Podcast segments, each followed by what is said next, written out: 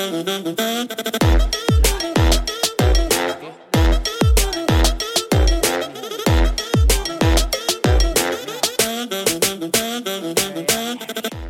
welcome to REDD's Business and Technology Podcast. I'm your host, Jackson Barnes, and today we're sitting down with Rhian Greenway, who's the current CIO of City Beach Group and has been doing that for 13, 14 years. Looking forward to getting some insights out of Rhian on uh, cybersecurity. Um, there was a breach we went through some years ago and what learns, learnings from uh, back then, and uh, technology in retail, and um, future thoughts about, um, uh, I guess, uh, the metaverse and cyber insurance and some other things. So, look, Rhian, really appreciate you coming in.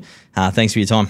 Uh, thanks for having me, mate. Mate, let's start off with your background way back um, far in back? IT. okay, so uh, after after studying, uh, where did you go? Um, look, studying's an interesting. I um, I put that on hold um, for eight or nine years um, before I moved up to Queensland from Victoria. Yep. Um, looped back um, with what we called an industry placement at the time, which was a little bit sketchy in terms of working somewhere that did IT and then using that to get through your last two units. So got through that. I think back in um, I can't remember, maybe 08, like Yep. years just before my credits expired. Um, and then actually found it really hard to break into IT roles in Queensland. Wh- Why was that? I'm like, where should I start with that story? um, I ended up, so for a, long time, I had a, um, a retail computer business down in Yep. South Tweed. Okay, Um, so we serviced like the small, medium business, um, dental surgeries, all kinds of stuff with um, you know whatever they needed, as well as like the local community. And so I got to the point where I was like kind of fed up with that. You know, being a 50 year old man behind the PC counter didn't really appeal to me too much. Mm. I actually went recently to um, MSY at New Brendale, and it was like flashbacks to Right. you know yellow painted walls and boxes and all kinds of horrible stuff. Yep. Um, so after leaving that, I got into um, Cisco networking for a little bit with a um, probably not a startup at the time. Um, company called Silver Telecom down in Varsity Lakes. They ran all the fiber through back in the day. And um, after leaving there, was like, oh, that corporate sounds like a great idea. And every interview was like, do you know how to use Active Directory? And I was like, uh. it's pretty easy. They're like, yeah, yeah, but like unless you have three years experience resetting passwords, we can't possibly give you a job. right. I was like, you sure? Like, that's pretty easy stuff. And they're like, no, yeah, you need three years. So I bounced around through a few different bits and pieces and um, eventually landed at City Beach. Yeah, right. No doubt that's probably different now, uh, having any IT experience and wanting a job in IT. I think most most businesses are screaming for people. It wouldn't have been need three years of AD experience before we hire you. I'd say.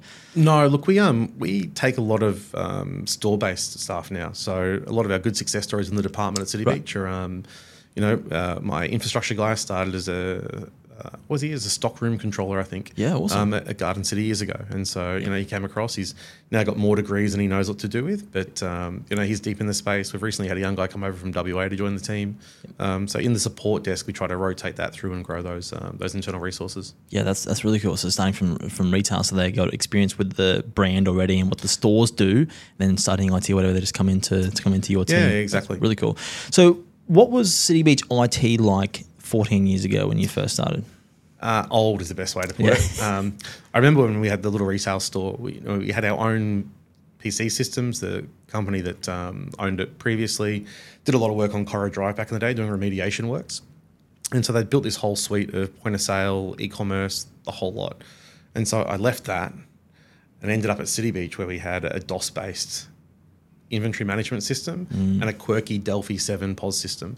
Um, and I hadn't worked in a lot of other retailers at that point in time, but I knew that like that wasn't kind of modern tech. Yep. Um, and you know, we, we ran that for a long time. Like to be fair, you know, City Beach adopted early technology, um, but probably ran that a little bit too long. Um, got to the point where it was just too hard to plug things in.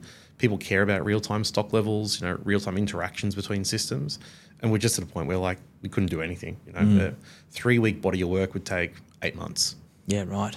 Yeah. So, so then uh, you obviously went in and tried to fix that problem, and then were was it a full internal IT support team when you started at City Beach? Yeah, look, we had um, three people in the IT support team Yep. and two and a half developers at the time when I started. Yeah, right. Okay. And then today, uh, how big's your IT team? Closer to 15, I think. Yeah, right. Um, support team has grown a little bit, but we've now got um, data analytics. We've got uh, like a functional consultant in our ERP space. We've got developers, you name it, we've kind of got one of everything. Um, I swore we wouldn't have developers ever again. Yeah. Um, but I landed a really good guy that's been a, a godsend for us over the past 12 months. Well, that's the hard thing, right? Finding a good developer. Yep. Um, and then documenting properly. Uh, we won't go down there. Look, let's um, let, us pivot to. I know uh, you said you were comfortable sharing this. The um, the cyber breach that happened at City Beach um, three years ago. Do you want to explain for the audience what happened back then? I've got. then I have some follow up questions after that. Yeah, for sure.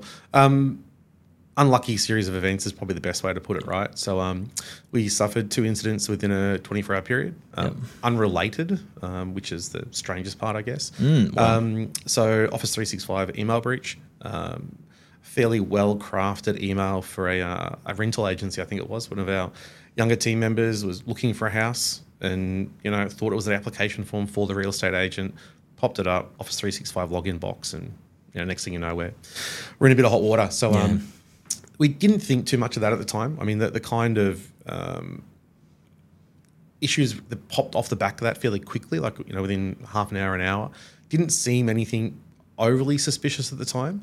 Um, you know, reset passwords, all, all the normal stuff, but nothing really seemed too far out of line obviously was. Yeah. So it's what happened. So their emails got, got compromised, and then um, how bad did it get? Was it like a full uh, lockdown ransomware, or was it just uh, hold some of your data at ransom, or what happened exactly? Yeah. So look for for that one, it it kind of wrapped itself up a little bit, um, and that was on the Friday afternoon.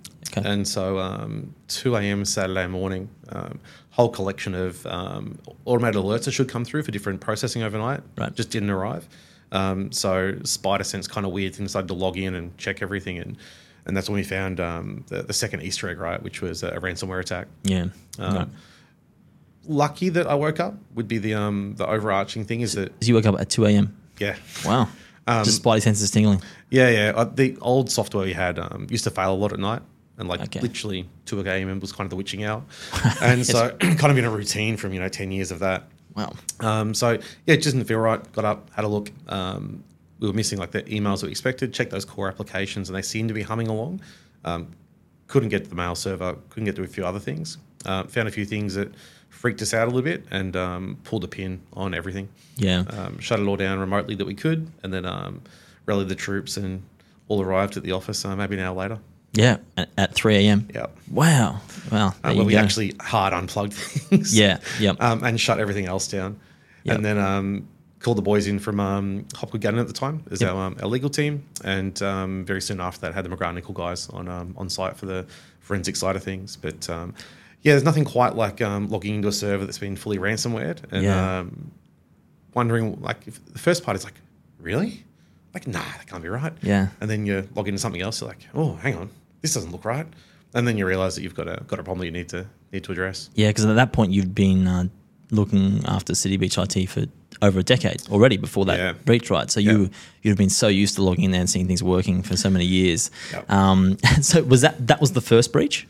Uh, so they, they both occurred at the same time. So we had okay, the, the so, email oh, breach separate. on the Friday, right. um, and the unrelated um, ransomware on the Saturday morning. Wow. I think it was um, Star Wars weekend, like May the fourth, twenty twenty. Yep. Right. Yeah. So 2020, so that would have been like COVID time as well. So probably like the financial constraints of um, COVID for retail stores at that time uh, would have also had a, a play, and uh, you, I guess, managing would be going, oh, what's next, right? Well, you just don't know how far it's gone, right? Mm. And so the first thing is we know we've got 60 plus stores. What impact is there? You know, we can see quickly from the head office estate what is and isn't working. It's like how far could that get out? And in, in, the background at that point, we kind of just pushed the email thing to the side. We're like, yep, yep. That, that couldn't be a problem. And through that investigation piece, we actually found out that the email was probably our larger problem right. in terms of being um, a compromised mailbox that had a lot of personal identifiable information in ah, it. Ah, right, okay. And so, um, you know, you can look us up on the on the list of people that have been popped in the past couple of years. Yep. Um, very good response though from the, the legal team on that, um, and I think the quickest at the time um, case that had been wrapped up externally for um, the governing body. Right. So how fast did it get wrapped up? Uh, I think we wrapped that up within four weeks. Yeah. Right. Um, like once you know what you're looking for, it's pretty easy. Yep. Uh, Shout out to the guys over at McGrath Nicol and uh, yeah. Ganim. We've had both of them on the on the show. Uh, two two members from Hopgood Ganim. Um, and then we've had Rob from McGrath Nicol on the, the call already. So uh, shout out to those guys doing their job uh, very well. Um, yeah, so still disturbing when they call. Like yeah, we chat and we catch up, but like whenever the phone rings, oh right, yeah. the, the, first thing that is like, Oh, no, no, we must be good. Yeah, yeah, yeah, yeah. Please tell me he wants to chat. So when that event happened um, on the Saturday morning, and when the rest of the City Beach team woke up, what was the mentality with staff at that time? Uh, look, from the IT team, um, it was really just all hands on deck. So we kind of set the bad signal out, Yep. got everyone up. Um, everyone came in obviously nervous and Yeah. kind of drip fed in over the days they were relevant to what we're trying to do. And I think we had the um, the rest of the leadership team on site by 8 a.m. as well. Yep. Um, and what were they saying? Out of curiosity. Oh, look, we, we all kind of just bunkered down in the boardroom, turned into a little mini war room. Yep. Um, everyone was super supportive. Um, everyone had known the challenges of the environment over the years, and it was just a matter of trying to work out what next. So, you know, this is where we are. How do we make sure that we can trade? You know, is there any impact to trade? And if there is, how do we handle that? Mm. Did I did lock down the POS systems completely? So all stores were down. Um, we were Ah, a- separate. actually very lucky. Like, like I said, if I hadn't uh, pulled the plug, Mm. um, we could have been in a whole different scenario, right? So um, I think we lost maybe two or three POS terminals out of you know 200 and something. Wow. Um, unplugged them, sent them back. Um, a lot of artifacts scattered around that were annoying and like you know they, they Go freak you out a little yeah. bit Yeah. but um, no major impact to that and the ecom site was hosted externally so um, you know a real bullet dodged on that one Yeah, that's really lucky that um, your spidey senses were tingling 2 a.m. in the morning and you went and checked because usually the dwell time of threats and environments in Australia is like 200 days. Stuff sits there until it becomes a problem. It's Um, super interesting. I remember reading a lot of stuff at the time because you know you kind of get deep in this rabbit hole of like who else has been impacted Mm. by the same group. You know, what could I learn? What do I need to know? And that witching hour of you know Friday night, Saturday morning, Yeah, is like time. favored because so many people don't look at anything until Monday. Yep. And by Monday, you're totally cooked. Yep, internal IT teams, you know, they're off off camping or doing their own stuff of weekend, right? And then you know they're alert on the phone. Uh, less importance is like during business hour, and unfortunately, they're like um, uh, a high amount of threats from like China and Russia, and uh, that's when they're awake prime time when Australians are sleeping or just kind of winding down. Um, so that's not a good thing. Um, so look, how did that incident change your management team's perspective on cyber risk? Uh, look, I think from the the leadership team, um, so everyone already appreciated what the risks were. You know, we're kind of seeing things pop up in the news, and you know, it'll never be us kind of mentality. From an ownership level, um, probably pivoted that significantly. So if I look back at the historical implementation of the legacy ERP. You know, antivirus disabled because it slowed it down. Right. Like, yeah, you yeah. know, you'd turn it on, the developer would turn it off. Well, let him go, you know, it, it'll be fine. Um, and that kind of mentality creeps a little bit as well. So every person that finds that they can't do something will find some way to work around it. And so you assume you've got a, you know, a fairly safe estate, but there's always someone out there that's ahead of you, right? And so, you know, every time we come for renewal, it's like, do we really need this? Do I, do I need to spend this money on this antivirus thing? And like you would tell hilarious stories like, well, you know, do, do you like the money in your bank account? You know, because everyone's out there trying to get it from you. Um, but it wasn't until this event where it was like, you know what, like, what's it going to take to make sure that we are safe and secure? Yep. You know, we don't want to be in the news. We don't want to shut down. Like, we need to make sure that we've got all of our bases covered. And that's uh, like we jumped the maturity level so quickly in that space from having what we thought was a good antivirus platform at the time, kind of excluding the legacy, turning it on and off because by that time we got rid of that software. But the guys that got us, they knew how to uninstall that in a way that bypassed all the tamper protection. Yeah. And so, you know, you think you're protected, but you never really are. And the layered approach now is becoming more popular and commonplace, right? Yep. So you, you plug each individual gap with an, I guess, an industry leading tool to try and cover all your bases. Yep. And then there's still something new in the news next week that you know you should buy or, or turn on. Yeah, we had um, uh, Chris Polkinghorn, who was the ex uh, head of security from SwiftX, on a few weeks ago, and um, we asked him what cybersecurity was like 15 years ago because he just has, did cyber for like 20 plus years, Yeah. and he said it was a long password and uh, an antivirus tool, and that was that was cybersecurity Yeah. industry 15 years ago. And you look at it now, and there's so much to it. You know, it's gone well past like firewalls and e- email spam filter, right? There's so much to it. Um, so look. Next question I got is what did you what was your main learnings from going through the breach? I probably should have pushed a lot more on the security agenda previously. Okay. Um, I, I thought we did a good job of pushing it forward. You know, we moved a lot of stuff um, off prem to try and protect against risk. Um, but if you could wind back, I, I think really just being you know more equipped with knowledge of what was happening in the industry and trying to make sure that everything you could possibly think of was covered.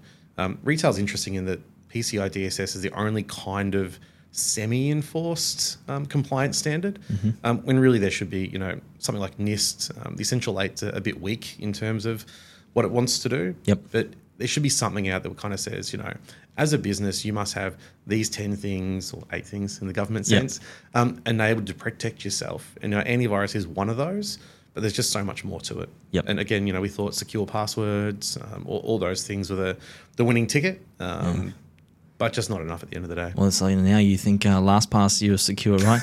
and, then, and then here we are. Uh, they- had the, the massive large scale breach. So it sounds like there's definitely some learnings that you had from that time, um, and the business takes like cybersecurity risk really seriously now compared to before. I- I Um, would say we we do. Like, Yep. Mm. don't get me wrong. It's not like it's off the agenda. Um, but you go through cycles, right? So for the first couple of years, it's like, yep, great, excellent. You know, sign it off, put it in, do it. You get to year three, and all the renewals start coming through because you usually do multi-year deals to you know expensive renewals. Yeah, yeah, yep. And so everyone is lined up with what do we need that? Yep. And so you kind of have to go through that Again. sales pitch again of like, all right, you remember what happened? Oh yeah, but that won't happen again. That's Yeah. because we've got all these things. Yep. Oh, do you really need them? It's like, yes. yeah.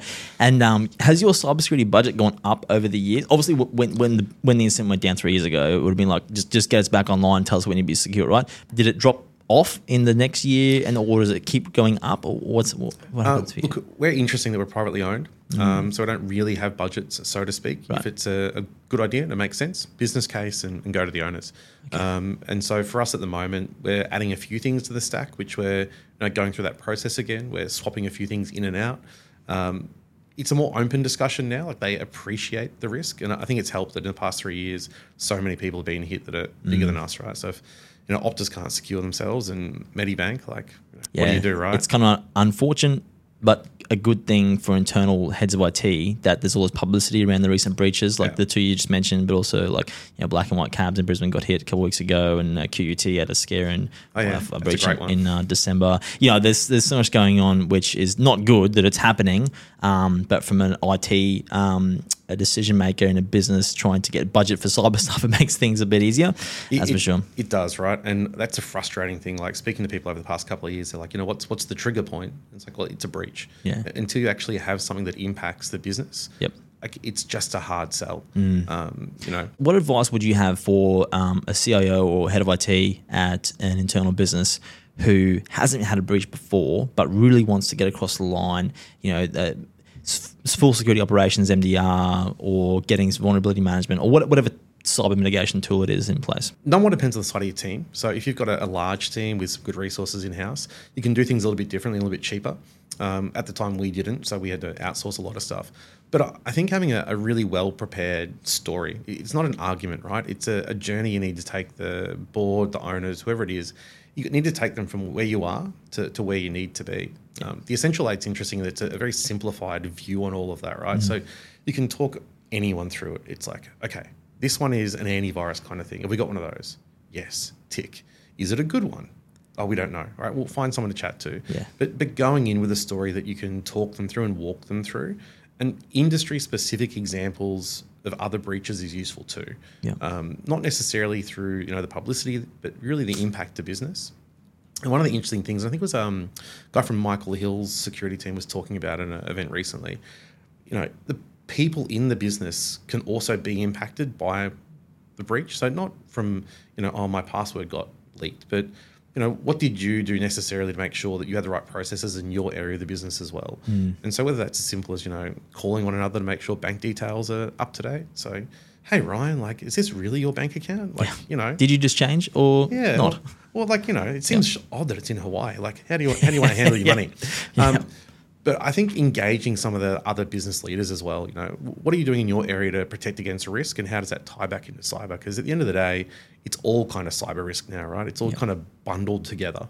Mm, it's a what we do here um, for businesses that, trust us with their technology is we put it back to the likelihood and the impact if there is a breach. But you're right. I think the two things you said there, um, just to recap, were aligning to a framework, which I think really helps um, uh, business owners or non-technical people go, ah, that's the framework. It's not something that this one dude told me. It's this is the you know, a framework of things we should have. That's you know some big organisation like the Australian Cybersecurity Centre uh, created. So even though that's targeted small businesses, but um, so what what what's your advice uh, on frameworks to align to? We're trying to align to both Essential 8 and NIST. So Essential 8, like I said, it just ticks all the boxes really quickly. Yeah. Um, and it gives you broad coverage. So, you know, everything is kind of covered in there. Um, but we have been doing like a NIST assessment. Um, I think we're due for the next one, um, but trying to maintain that level of maturity. So, you know, where we were pre is obviously very bad. Yeah. Um, where were we post? Um, we came in with a, a fairly decent score given the work we'd done so quickly. Um, but it's a more complex view on what you should be doing to maintain your um, business security level. So Yeah. we dabble with the two. Um, one's very easy and one requires a, a bit more effort. So let's let's pivot a little bit out to, out of um, cyber um, into just just generally technology in, in retail. How important is technology, and how is it going to change the retail industry? I've got mixed opinions. Okay. I mean, I'm probably not the target demographic for most retail stores. Like I shop a bit, but I tend to online purchase what I want and you know maybe hunt down a bargain somewhere. Still retail. It is right. Um, but I guess you separate the two. So you've got your, bricks and mortar side of things, and then you've got your e-commerce. I don't think anyone's doing e-commerce with the view that we thought we would ten years ago. So hyper personalized, you know, digital malls. I look at the original project plan for phase two of our e-com site, and like we had some dreams. Um, City Beach TV, our own version of the iTunes store. Um, Right. Shopping in some weird Xbox mall that I don't think exists to this day, but we were going to be the first shop in there. Wow. And, and how many years ago was that? Uh, just over 10. Wow. Yeah. There you go. Uh, might be a little bit longer now, but like all these crazy ideas, and you look around and none of that's really happening, right? So you know, YouTube's kind of stole that content space from anyone.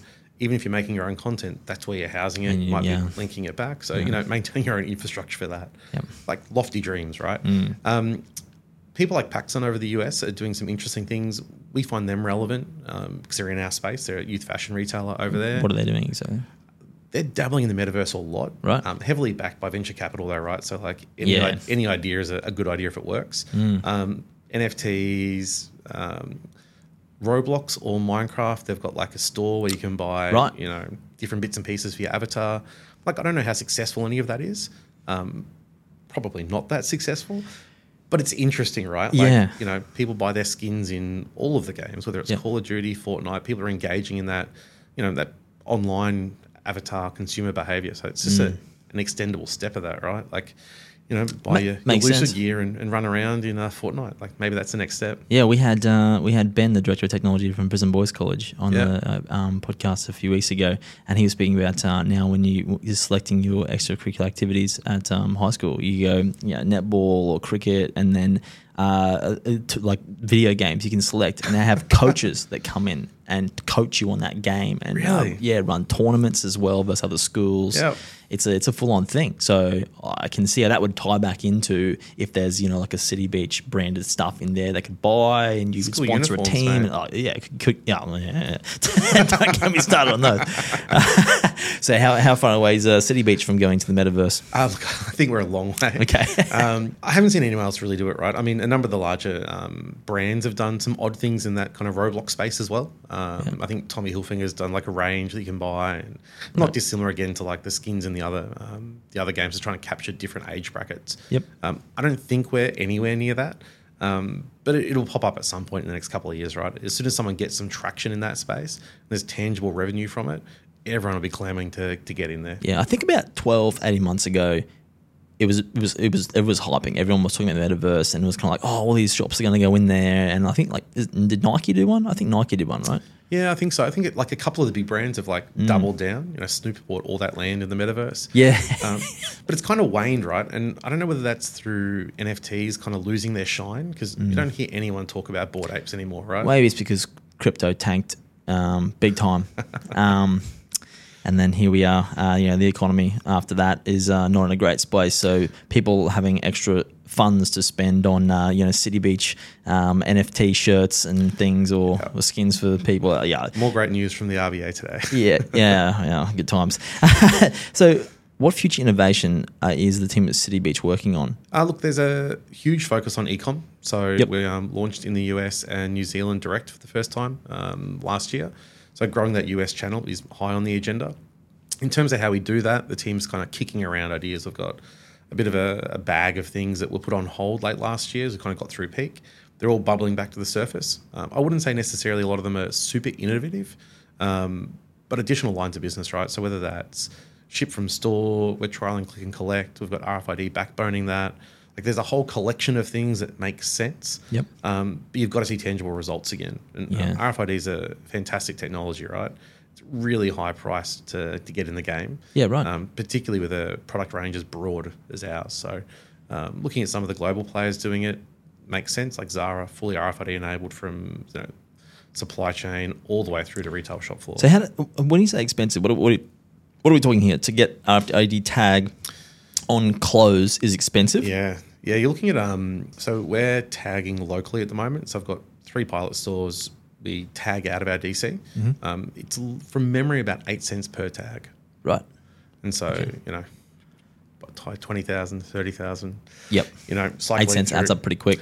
It does, right? And so you can source tag, which is great. So all your vertical product, to get it tagged in China. It's a lot cheaper, or wherever you're getting your goods manufactured. Yep. Um, but you need to really commit to the concept of RFID. If you're going to do it at the supply chain, you need to get all your branded suppliers on board as well. Um, but everything from you know finding goods in store, accurate inventory. There's no other kind of guaranteed way to deliver that result. And what's the advantage of RFIDing clothes? Is it that uh, you know exactly which one when someone orders online? Is it, is it the theft side in store, or like what is what, what's Yeah, so advantage? two um two key things that come to mind for me. So one is um a stock take cycle can be a lot quicker. Yeah. Um, you can stock take a store once a week in a couple of hours, right? As opposed to maybe once every six months with physically you know scanning everything. You can Yeah. wander the store quite quick. Oh right. Um, So, you know, that identifies your theft a lot quicker. You missed opportunity for products that aren't in store that customers might want. The other one is finding products, right? So if you're doing um, one hour click and collect and you can just walk around with like a Geiger counter until you find that t-shirt or the Yeah. shoes or whatever it is, you can turn those around a lot quicker as well. So you've got you know, real-time inventory in store. You can integrate it into your security system if you want to get um, that fancy. Yep. Um, they do that. Uh, I'm trying to think where I was. Uniqlo. They've got the RFID checkout where you just drop everything into the basket. and it just goes thirty-two dollars or whatever for the stuff, and then yeah, Um, unless you juggle your clothes around a lot, it doesn't pick them all up, and then you have this embarrassing moment at the front door where they they're like, Yep. "Hey, there's a pair of shorts in your bag that we don't think you paid for." Yeah. like, "Oh, I put them in the thing." They're like, "Yeah, no, it doesn't work like that." yeah, yeah. there- there- there's quirks to it, right? But um, uh, there's so many opportunities in that space, and not that you would get rid of all your counter staff, but if you could have six tills manned by two people as opposed to six tills manned by six people, Yep. that could be four people on the floor giving customer service, right? So Yeah, and customer experience, right? And then and then I guess the customer experience of just dropping clothes in a basket versus going waiting in a line, scanning everything, and then, and then checking out. Technology, I think, for customer experience is is where it's at. You know, most people look at just automating processes, but um, customer experience is a big thing. Uh, It- but, it but I think it sounds like uh, we say at REDD, we want to stay on the cutting edge, not the bleeding edge of technology. and I feel like that is the bleeding edge. So right now, what you just described. Yeah, yeah. Look, it is, and I mean, all the retailers doing um, RFID and all those add-ons really well, all fully vertical, right? And so, you know, everything they make is their own. They're tagging everything. It all comes through tagged. Like it, it's a very different journey to ours, um, but we still see value for it in our um, in our market. Yeah. One question, which is back on the cy- cyber front, which I I wanted to get your insights on, is um, cyber insurance. Um, a lot of businesses that we speak to that are similar to your size are actually opting to self-insure and not get cyber insurance, where others are just going, don't understand technology, just throw a yes, uh, cyber insurance at it, and others, you know, not getting it because there's multiple questions. Um, what's your thoughts and advice on cyber insurance now? We are insured Yep. um, post, so we had a, a portion of coverage um, previously, Yep. which was a drop in the ocean with you know what we could have been up for. Um, we didn't pay any ransom as a Yeah. as a thing, but you know there, there's coverage for that now, right? So Yep. certain insurers will actually cover you, you know, paying ten million dollars to some random Bitcoin address in you know wherever. Um, I think there's value to it, but you really need to know what you're getting for your money. Um, You know, we're seasonal, and so you know the spike in retail sales, we have to cater for that, as opposed to if you've got a, a flat line business where you know revenue is kind of the same all year, you might opt to insure differently. But you also want to make sure that if you are going to claim, that like you've done all that homework, right? So back to selling to the board all the things that you need in place, you know, whether it's um, internal pen testing, external pen testing, independent reviews, business continuity planning, all those things need to be in place, and they're all tick boxes on that insurance form every year. Like, do you have this? Have you tested this?